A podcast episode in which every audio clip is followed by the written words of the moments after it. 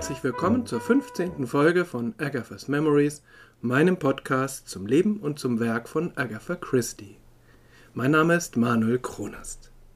Heute geht es zum letzten Mal ins Jahr 1923 und das fühlt sich schon ein bisschen komisch an, wo heute der wärmste Tag seit langem ist, der wärmste Tag des Jahres bisher. Und heute haben wir unter anderem eine Geschichte, die im tief verschneiten weihnachtlichen England spielt. Also so ein bisschen Ungleichzeitigkeit, die wir heute haben, aber vielleicht gleicht sich das ja aus. Ich weiß ja nicht, wann ihr diese Folge hört, wann Sie diese Folge hören. Also zum letzten Mal ins Jahr 1923 mit drei oder eigentlich vier Kurzgeschichten, fast immer mit Hercule Poirot. Ein sehr erfolgreiches Jahr für Agatha Christie geht zu Ende, zumindest literarisch. Aber auch privat wird es erst einmal ruhiger. Die finanziellen Probleme scheinen sich aufzulösen, ihr Ehemann hat eine Arbeit, mit ihrer Tochter ist alles in Ordnung und auch sonst ist alles relativ geordnet. Als Schriftstellerin hat sie in diesem Jahr einen Roman veröffentlicht und einen zweiten ihrem Verlag verkauft. Eine Kurzgeschichtensammlung ist auf den Weg gebracht und sie hat 27 Kurzgeschichten veröffentlicht, vielleicht noch die eine oder andere mehr, von der wir nichts wissen. Ihre ursprüngliche Absicht, zwölf Fälle von Hercule Poirot im Magazin The Sketch zu veröffentlichen, ist weit übertroffen worden. Aber Poirot ist ja nicht ihr einziger Detektiv. Im Dezember 1923 veröffentlicht sie im Grand Magazine, das ist auch eines von diesen Pulp-Magazinen, also ein Magazin, was äh, nur dazu dient, ähm, Kurzgeschichten zu veröffentlichen. Krimis, Mystery, vielleicht das eine oder andere, was in Richtung Science Fiction geht, möglichst actionreich, oft reißerisch und ab und zu äh, veröffentlicht dort anscheinend auch Agatha Christie, obwohl sie äh, so auf den ersten Blick gar nicht ins Portfolio passt. Also, wie gesagt, in diesem Grand Magazine veröffentlicht sie im Dezember 1923 eine illustrierte Geschichte mit Tommy und Tuppence Beresford. Das sind ja die beiden Helden aus Secret Adversary, ihrem zweiten Roman. Sie sind inzwischen verheiratet und haben ein Detektivbüro eröffnet. Leider kann ich diese Kurzgeschichte hier nicht besprechen, denn sie ist in ihrer ursprünglichen Form aktuell nicht zugänglich. Sie ist zwar die erste Geschichte aus einer längeren Folge mit Erzählungen um Tommy und Tuppence, und diese Geschichten sind dann 1929 in dem Sammelband Partners in Crime veröffentlicht worden. Und deshalb habe ich überlegt, ob ich dann hier einfach das entsprechende Kapitel dieses Sammelbandes bespreche. Ähm, das funktioniert aber in diesem Fall aus besonders einem Grund nicht, denn ganz offensichtlich ist diese Kurzgeschichte, die dann 1923 im Dezember veröffentlicht wurde, noch deutlich verändert worden, bevor sie 1929 dann in den Sammelband aufgenommen wurde. Das lässt sich an einem Punkt ganz deutlich sehen. Diese Kurzgeschichtenreihe, deren erste hier im Dezember 1923 veröffentlicht wird. Der Titel ist übrigens The First Wish. Ähm, diese Kurzgeschichten bilden eine Reihe von Parodien. Also Tommy und Tuppence lösen Fälle, aber diese Fälle sind durchaus vergleichbar mit ähm, Detektivgestalten aus der Detektivliteratur dieser Zeit. Also Agatha Christie parodiert unterschiedliche Kolleginnen und Kollegen und einmal parodiert sie in diesen Geschichten auch sich selbst. Äh, das kann man an äh, der Struktur der Handlung ersehen, manchmal an der Sprache. In vielen Fällen wird es auch direkt angesprochen, indem äh, Tommy und Tuppence eben sagen, ja, wir sind jetzt wie Detektiv so und so oder wie Detektivin so und so. Und bei dieser Geschichte, The First Wish, ähm, beziehungsweise in dem entsprechenden Kapitel im Sammelband Partners in Crime, wird allerdings eine literarische Detektivfigur genannt, nämlich Robert Sheringham, das ist die Figur des Schriftstellers Anthony Berkeley Cox. Diese Figur wurde aber erst 1925 erfunden. Also äh, sie kann gar nicht enthalten gewesen sein in einer Geschichte im Jahr 1923, es sei denn, es handelt sich um ein äh, Zeitreisephänomen. Insofern bin ich davon ausgegangen, dass diese Geschichte noch deutlich überarbeitet wurde und ich habe mich entschlossen, sie letztlich mit all den anderen Geschichten zu besprechen, wenn ich dann äh, den Sammelband Partners in Crime von 1929 bespreche. So viel als etwas längere Erklärung, warum ich die Geschichte The First Wish, die im Dezember 1923 veröffentlicht wurde, hier nicht bespreche, nicht besprechen kann. Aber natürlich gibt es auch im Dezember 1923 Kurzgeschichten aus dem Magazin The Sketch. Und offensichtlich wechselten sich bei Agatha Christie in diesen Wochen im Sketch hervorragende Geschichten mit lediglich guten Geschichten ab. Die nächste Geschichte, The Double Clue, also die das doppelte Indiz, gehört für mich in die zweite Kategorie und auch dieses Mal hatte ich den Eindruck, dass die Geschichte zu kurz und zu schnell erzählt ist. Das lag offensichtlich nicht an einer vorgegebenen Wortzahl, denn andere Geschichten Agathas im Sketch sind ja viel länger. Aber es ist schon so, dass die Geschichten von Agatha Christie im Wesentlichen umso besser sind, je länger sie sind. Vielleicht liegt diese Einschätzung, die ich da habe, auch daran, dass das Grundproblem langsam bekannt und etwas ausgelatscht ist. Es geht nämlich auch hier um Schmuckdiebstahl. Und es kann die Geschichte auch nicht retten, dass in ihr eine Frauengestalt vorkommt, die manchmal zu Hercule Poirots großer Liebe stilisiert wird, mit einer ähnlichen Bedeutung für ihn wie Irene Adler für Sherlock Holmes. Den Grund dafür halte ich nicht für unbedingt zwingend und so einzigartig wie ähm, diese Frauengestalt hier von Poirot und Hastings bewertet wird, ist sie eigentlich wirklich nicht. Aber in der Tat wird sie hier nicht zum letzten Mal begegnen. Doch zurück zur Geschichte. The Double Clue erscheint am 4. Dezember 1923 im Sketch und 50 Jahre später im Sammelband Poirot's Early Cases. Sie handelt von dem reichen Antiquitätensammler Marcus Hartman, einer etwas skurrilen Gestalt. Er sammelt unterschiedlichste Antiquitäten, unter anderem hat er eine Sammlung mittelalterlicher Juwelen zusammengetragen. Sie enthält wunderschöne Juwelen und ein Smaragdhalsband. Und Mr. Hartman lädt gerne Gäste ein, um ihnen diese Sammlung zu zeigen. Nach einer solchen Tea Party stellt sich heraus, dass die kostbarsten Juwelen aus dem Safe verschwunden sind. Offenbar hatte Mr. Hartman tatsächlich vergessen, nach seiner Präsentation den Safe wieder zu schließen. Und irgendwer hat das dann eiskalt und geistesgegenwärtig ausgenutzt. Es handelt sich also um ein spontanes Verbrechen. Für lange Planung war keine Zeit. In Frage kommen vier Personen, die mit wenigen Pinselstrichen und einer Spur von Klischees gezeichnet werden. Die russische Gräfin Vera Rossakow, der südafrikanische Millionär Mr. Johnson, die englische Adlige Lady Rancon und der etwas zwielichtige Weiterverkäufer von Schmuck, vielleicht könnte man auch Hehler sagen, Mr. Parker. Der gerät natürlich sofort unter Verdacht, weil gleich zwei Indizien ihn belasten. Deshalb auch der Titel The Double Clue. Natürlich war er es nicht und natürlich stimmt etwas mit diesen Indizien nicht. An dieser Stelle treibt es Agatha Christie vielleicht etwas zu weit mit dem Plot Recycling. Dass eines der Indizien täuscht, findet sich in einem ihrer bekanntesten Romane wieder. Das ist allerdings natürlich nicht die Schuld dieser Geschichte, sie war ja zuerst da. Im Großen und Ganzen ist das keine Geschichte, die hängen bleibt. Und vielleicht zeichnet sich jetzt doch ab, dass Agathas Imaginationskraft verständlicherweise nach so vielen unterschiedlichen Geschichten etwas nachlässt. Und natürlich fällt diese Geschichte umso mehr ab, als sie in der Gesellschaft anderer wunderbarer Geschichten zu finden ist. Doch ganz verschossen hat Agatha ihr Pulver noch nicht, keineswegs. Am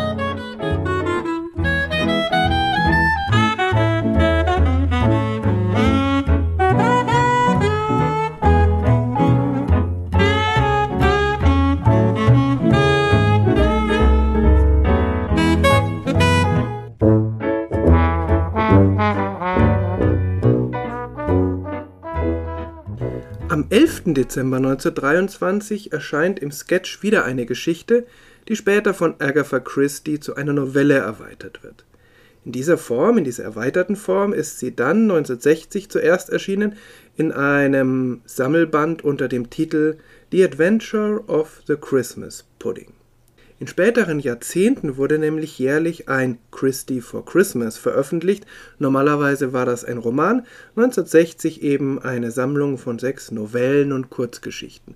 Insofern passte da natürlich wunderbar eine Weihnachtsnovelle hinein. Und so hat Agatha offensichtlich ihre Geschichte, die sie viele, viele Jahre zuvor geschrieben hat, nochmal herausgegraben, sie erweitert und dann in diesen Sammelband mit aufgenommen. Von dieser längeren Fassung gibt es übrigens eine aktuelle Übersetzung in das große Hercule Poirot Buch im Atlantik Verlag. Diese erweiterte Novelle hält sich im Handlungsablauf enger an die ursprüngliche Kurzgeschichte, die Namen sind natürlich geändert, die Handlungsstränge sind detaillierter ausgestaltet. Es gibt also mehr Hintergrundinformationen. Und trotzdem nehme ich diese Kurzgeschichte hier mit auf, weil sie eben etwas ganz Besonderes ist und weil dieses Mal die kürzere Version die Stimmung irgendwie besser transportiert. Es ist eben eine Weihnachtsgeschichte auf ihre Weise und die will nicht endlos erzählt werden. Aber auch die längere Version ist wunderbar und äh, man macht sicher nichts falsch, sie zu lesen, wenn das Hercule Poirot Buch vor einem liegt und dann heißt sie ähm, Das Geheimnis um den Plumpudding. In dieser Geschichte geht es wenn auch nur in einem Fall ernsthaft, um einen Juwelenraub und um einen Mord. Ich hatte ja, als ich die letzte Geschichte besprochen habe, gesagt, dass es schon so ein bisschen ausgelatscht ist, dieses Thema des Juwelenraubes, aber in diesem Fall gilt das ganz und gar nicht, denn letztlich ist der Juwelenraub auch nur Kontext. Der wird aufgelöst, klar, aber äh, was sie dann daraus macht und was sie in diesem Weihnachtssetting daraus macht, das ist eben das Besondere. Und es geht um Porot, der natürlich alles überblickt und alles im Griff hat, aber anders als sonst oft sich auch völlig unabhängig davon amüsiert. Er genießt die Weihnachtsstimmung auf einem englischen Landsitz. Schließlich ist es die erste Poirot-Geschichte völlig ohne Hastings. Er kommt nicht einmal in einer Rahmenhandlung vor wie in der Geschichte von der Pralinenschachtel. Es wird auch erklärt, warum. Die Handlung spielt kurz nachdem Hastings mit seiner Frau nach Südamerika umgesiedelt ist, also nach den Ereignissen, die in Murder on the Links beschrieben sind. Poirot ist darüber sehr traurig und es vermiest ihm ein wenig die Weihnachtsstimmung. Der andere Grund, warum er zumindest am Anfang nicht so ganz unbeschwert sein kann, ist, dass er hier beruflich unterwegs ist, aber das erfahren wir erst im Laufe der Geschichte. Äh, diese Geschichte spielt an Heiligabend auf einem englischen Landsitz. Wir erfahren dessen Namen nicht, nur dass die Gastgeberin Miss Endicott eine Schar junger Leute und Kinder um sich versammelt hat, um mit ihnen Weihnachten zu feiern. Selten wartet Agatha Christie auf so engem Raum mit einer so großen Zahl von Charakteren und dazugehörigen Namen auf. Manche davon haben nur einige Textzeilen, tauchen auf, verschwinden wieder und es wird gar nicht so ganz klar, wer zu wem gehört und warum. Das könnte wie nachlässige Schreibkunst oder irgendwie ein völliges Chaos klingen. In Wirklichkeit hat es in mir aber eine Stimmung ausgelassener Festlichkeit erzeugt, wie wenn man ein, äh, ein fröhliches Weihnachtsfest in einer Großfamilie, in einer erweiterten Großfamilie betrachtet, wo auch gar nicht so klar ist, wer ist jetzt wer und wer gehört zu wem und eigentlich ist es auch völlig egal, denn alle feiern und alle sind guter Dinge. Ungewöhnlich ist, dass eine große Zahl der Charaktere Kinder sind. Hier zeigt sich eine Stärke von Agatha, die sie nur sehr selten ausspielt. Sie kann gut Kinder schildern. Mit ganz wenigen Strichen zeichnet sie sie als eigenständige Wesen, die in ihrer eigenen Welt der Kinder unterwegs sind, aber von der Autorin sehr ernst genommen werden. Und die irgendwie immer zu Hercule Poirot einen guten Draht haben. Vielleicht, weil er sie auf eine sehr zugewandte, respektvolle Art als kleine Damen und Herren behandelt und sie niemals klein macht. Er nimmt ihre Anfragen immer ernst. Die Geschichte hat einen nostalgischen Touch. Die alte Dame, Miss Endicott, erinnert sich an ihre früheren Weihnachten, als alles noch schöner war und als die Kinder, also sie als jüngeres Ich, noch respektvoll den Erzählungen der Alten gelauscht haben. Die Kinder lauschen heute immer noch, so ihr Fazit, aber eben nur aus Höflichkeit. Nostalgisch ist diese Geschichte aber auch, weil Agatha hier sicher ihre eigenen Weihnachtserlebnisse als Kind im Kopf hat. Sie schreibt immer wieder einmal über die wunderbaren Besuche an Weihnachten, als sie Kind war, bei ihrer zehn Jahre älteren Schwester und deren Ehemann in Nordengland. Zum Beispiel beschreibt sie das auch im Vorwort dieser von mir schon genannten 1960er Sammlung The Adventure of the Christmas Pudding. Ich lese da einige Zeilen einfach mal draus vor. Ebney Hall, das ist also der Landsitz äh, ihrer Schwester und ihres Ehemanns. Ebney Hall had everything. The garden boasted a waterfall, a stream, and a tunnel under the drive. The Christmas fair was of gargantuan proportions. I was a skinny child, appearing delicate, but actually of robust health and perpetually hungry. The boys of the family and I used to vie with each other as to who could eat most on Christmas Day. Oyster soup and turbot went down with undue zest, but then came roast turkey, boiled turkey, and an, an enormous sirloin of beef. The boys and I had two helpings of all three. We then had plum pudding, mince pies, trifle, and every kind of dessert. During the afternoon we ate chocolate solidly. We neither felt nor were sick. How lovely to be eleven years old and greedy. Also sie fasst das ja ganz gut mit dem letzten Satz zusammen. Wie wunderbar, elf Jahre alt zu sein und gierig.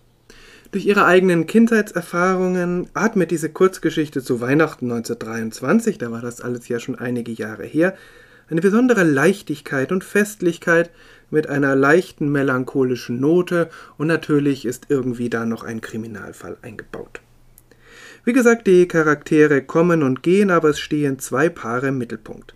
Evelyn Hayworth, die eigentlich in Roger, den Neffen der Hausherrin, verliebt ist, aber aus Geldgründen den reichen Oscar Levering heiraten wird. Der ist mit seiner Schwester in diesen Weihnachtstagen ebenfalls hier zu Gast. Die Schwester ist leider krank an das Bett gefesselt. Die fünf Kinder, Verwandte und deren Freunde kümmern sich nicht um die Erwachsenen, spielen ausgelassen und sind fasziniert von dem berühmten Detektiv Hercule Poirot. Sie bauen einen Schneemann, der ganz so aussieht wie er, und Nancy opfert sogar einige Haare für einen schönen Schnurrbart, und sie verabreden sich dann, ihm einen Streich zu spielen, einen Mord vorzuspielen und sich dann über ihn lustig zu machen, wenn er darauf reinfällt. Nancy soll das Mordopfer sein. Außerdem erhält Poirot eine anonyme Botschaft mit dem Wortlaut Don't eat any plum pudding. Als der Plumpudding dann aber aufgeschnitten wird, geschieht nicht etwa etwas Gefährliches von, für Poirot, sondern es findet sich in einem der Stücke ein Rubin, auch wenn die allgemeine Meinung ist, dass es nur einer aus Glas sei. Poirot ist auch in dieser Geschichte der, der alles weiß, auch wenn die Gründe dafür sehr banal sind, und er ist auch in dieser Geschichte der, dem sich Menschen anvertrauen. Er ist Papa Poirot, ohne dass er diesen Begriff gebraucht. Agatha Christie erklärt das so. Poirot merkt, dass Evelyn etwas auf dem Herzen hat und er fragt sie ganz direkt danach, warum es ihr nicht so gut geht. The girl did not seem to resent his words. Indeed, there was something in his manner which made that impossible. He spoke with a mixture of kindliness and authority that was irresistible. Also das Mädchen hat ihm seine Frage nicht übel genommen, in der Tat war da etwas in seinem Benehmen, in seinem Ausdruck, das das unmöglich machte. Er sprach mit einer Mischung aus Freundlichkeit und Autorität, die unwiderstehlich war. Natürlich wird alles gut. Niemand macht sich über Poirot lustig, ein gestohlener Rubin wird sichergestellt, Evelyn und Roger finden wieder zusammen. Die Auflösung ist federleicht, aber deshalb nicht weniger ausgeklügelt und am Schluss wird sogar Poirot unter dem Mistelzweig geküsst. Wunderbar. Am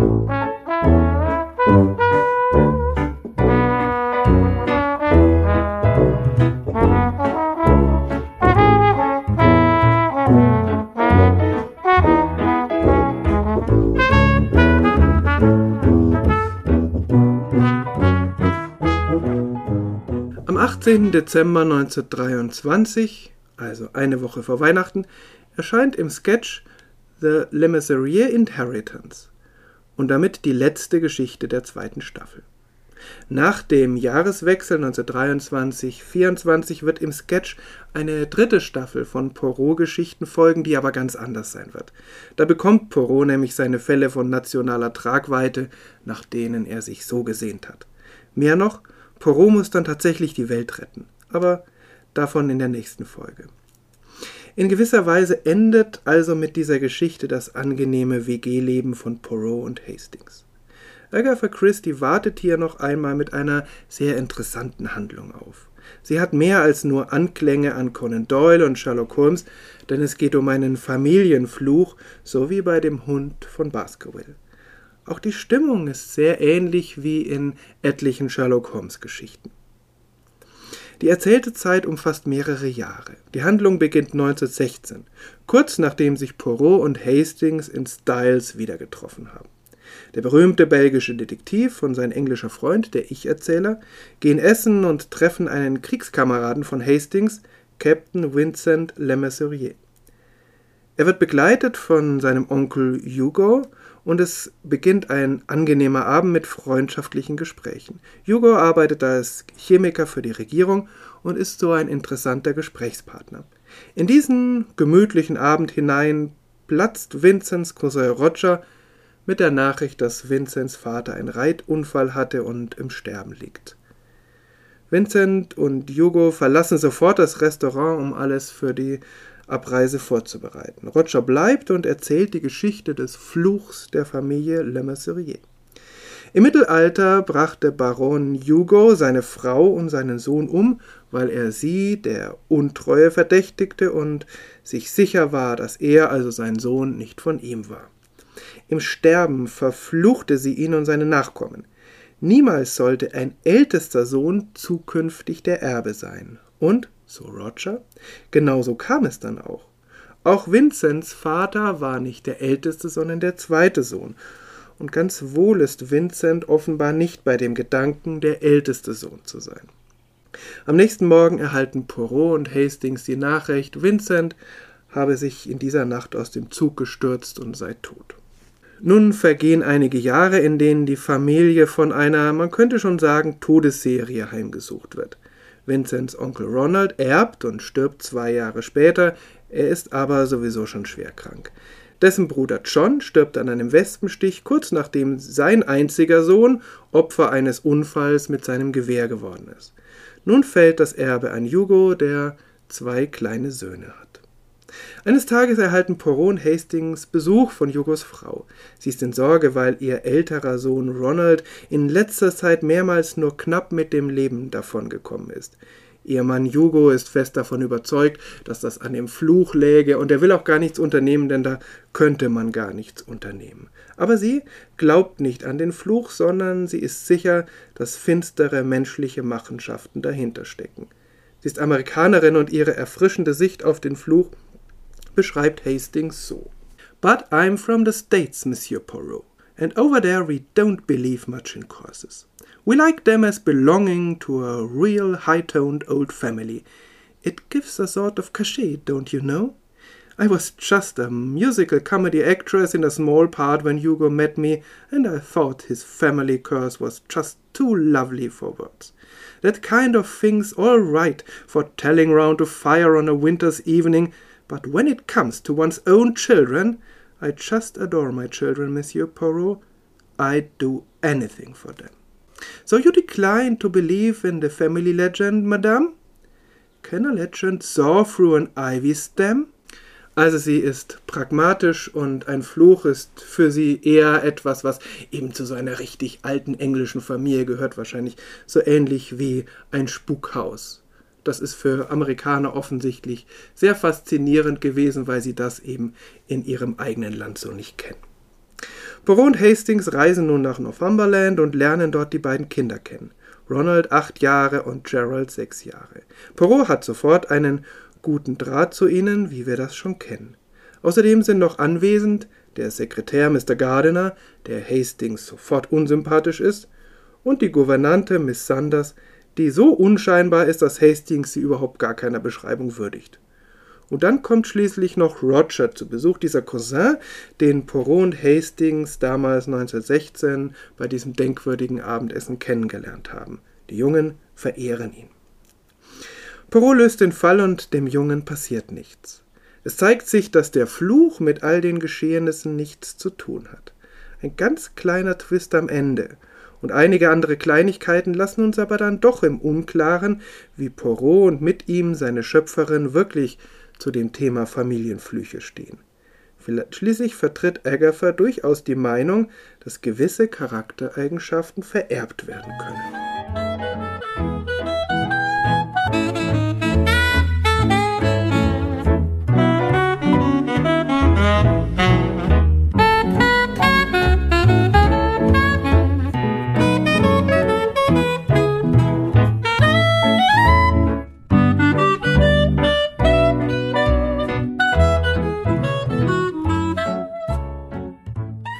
Zum Schluss noch einmal, wie in den beiden letzten Folgen, etwas Biografisches. Die beiden großen englischen Biografien von Janet Morgan, die habe ich ja in der letzten Folge vorgestellt, und Laura Thompson, die habe ich selbst noch nicht gelesen, aber werde ich sicher noch lesen und dann in einer der späteren Folgen vorstellen. Also diese großen englischen Biografien wurden beide ins Deutsche übertragen. Die zweite ist auch noch erhältlich. Aber ich möchte hier zum Schluss noch zwei original deutschsprachige Biografien vorstellen.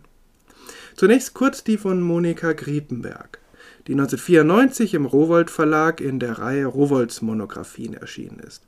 Sie ist relativ kurz, gut zu lesen, sie bringt aber nichts, was wirklich über die Biografie von Janet Morgan hinausgeht. Allerdings enthält sie, wie bei allen Biografien dieser Reihe üblich, eine Menge interessanter Fotos. Also wer da mal in einer Bibliothek oder einem Antiquariat auf dieses kleine Buch stößt. Es ist wunderbar zu lesen und ein guter Einstieg in die Biografie Agatha Christie's. Im Druck ist sie aber neu nicht mehr erhältlich. Ganz neu dagegen, nämlich 2020 erschienen, ist die Biografie von Barbara Sichtermann. Obwohl der Begriff Biografie vielleicht täuschen könnte, davon aber später. Barbara Sichtermann ist eine deutsche Publizistin und Sachbuchautorin, geboren 1943. Sie war eine wichtige Stimme der 68er und so verwundert es auf den ersten Blick, dass sie eine Biografie einer Autorin verfasst, die doch vielen als Inbegriff von Bürgerlichkeit gilt. Agatha Christie war nie eine Frauenrechtlerin und in den späteren Jahren stand sie diesen Bewegungen ähm, der 68er sehr, sehr kritisch gegenüber.